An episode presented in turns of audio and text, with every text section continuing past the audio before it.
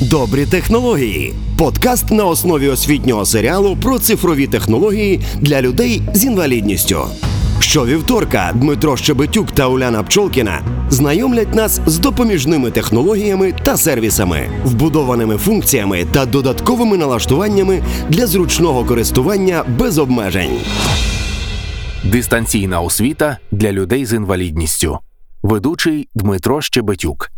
Вітаю всіх! Сьогодні ми з вами поговоримо про можливості дистанційної освіти для людей з інвалідністю.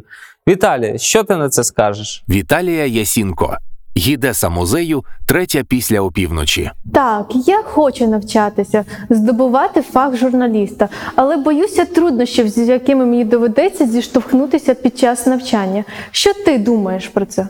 Це не так складно, як ти гадаєш. Я вже два роки як поглиблюю знання it фахівця дистанційно, і поки все вдається. Так, але для мене це буде не так просто. Можливо, є якісь спеціальні освітні заклади чи курси для людей з інвалідністю. Наприклад, Український католицький університет справді можна назвати інклюзивним. Є й інші освітні заклади, які роблять спроби у цьому напрямку. Але це ж платні університети. Не зовсім. Вони мають соціальні стипендії. До того ж, навчання в такому університеті тобі може оплатити фонд соціального захисту осіб з інвалідністю України. Потрібно просто зібрати пакет документів і подати заяву на відшкодування. А як мені дізнатись про це більше? Познайомся з постановою Кабміну номер 270. У ній зазначено, як саме людина з інвалідністю може отримати фінансову безповоротну допомогу на навчання. А далі, звісно, зателефонуй у приймальну комісію університету.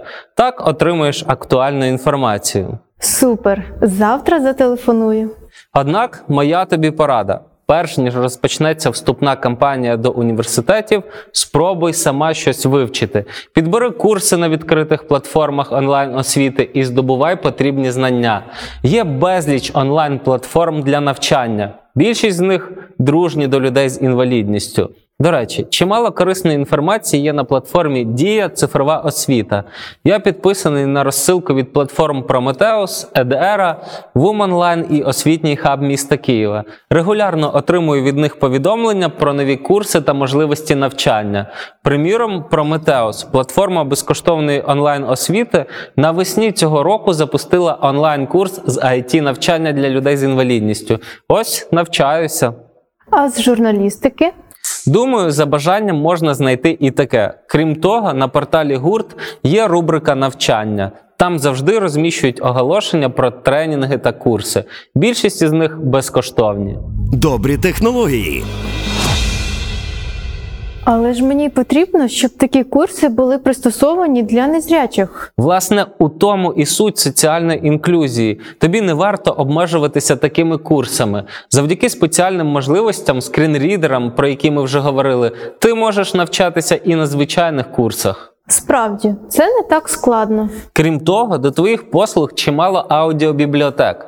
Онлайн-бібліотека для людей з порушеннями зору Ліхтар стали доступнішими й книги Брайля. На цьому ресурсі книгу можна знайти і замовити в безоплатне користування. Також прослухати книжки можна на сайті Слухай. У телеграм-каналі є аудіокниги українською, є корисні канали на Ютубі, аудіокнига UA, Вір в Україну, канал мультфільми для незрячих. Тож можеш слухати підручники, розвиватися, обирати найкраще. Дякую. А розкажіть, будь ласка, трошки більше про свій власний проєкт Доступно.ua. Власне, назва організації говорить сама за себе. Ми здійснюємо моніторинг українських міст, локацій, прагнемо зробити суспільні місця доступними для людей з інвалідністю. Ну, звісно ж, мотивуємо їх до активного життя. Чула, уже працює розроблений вами додаток TOSMAP. Чи дійсно він допомагає знайти безбар'єрні локації? Таки так, у додатку зараз понад 500 локацій у 25 містах України. У фільтрах можна обрати рівень зручності входу, наявність пандуса та його кут нахилу, ширину дверей, безбар'єрність простору всередині, комфортність вбиральні, зручність для людей з маленькими дітьми та візочками, наявність облаштованих паркувань, велопарковки, pet-friendly локації. На карті знайдете розважальні локації, адміністративні будівлі, публічний простір, а також банки, аптеки, супермаркети, залізничні вокзали. Користувач може прокласти маршрут до обраної зручної локації, що підходить саме йому. Вже додано функціонал, коли безпосередньо користувач може наповнювати мапу свого міста через кнопку на головному екрані Запропонувати локацію.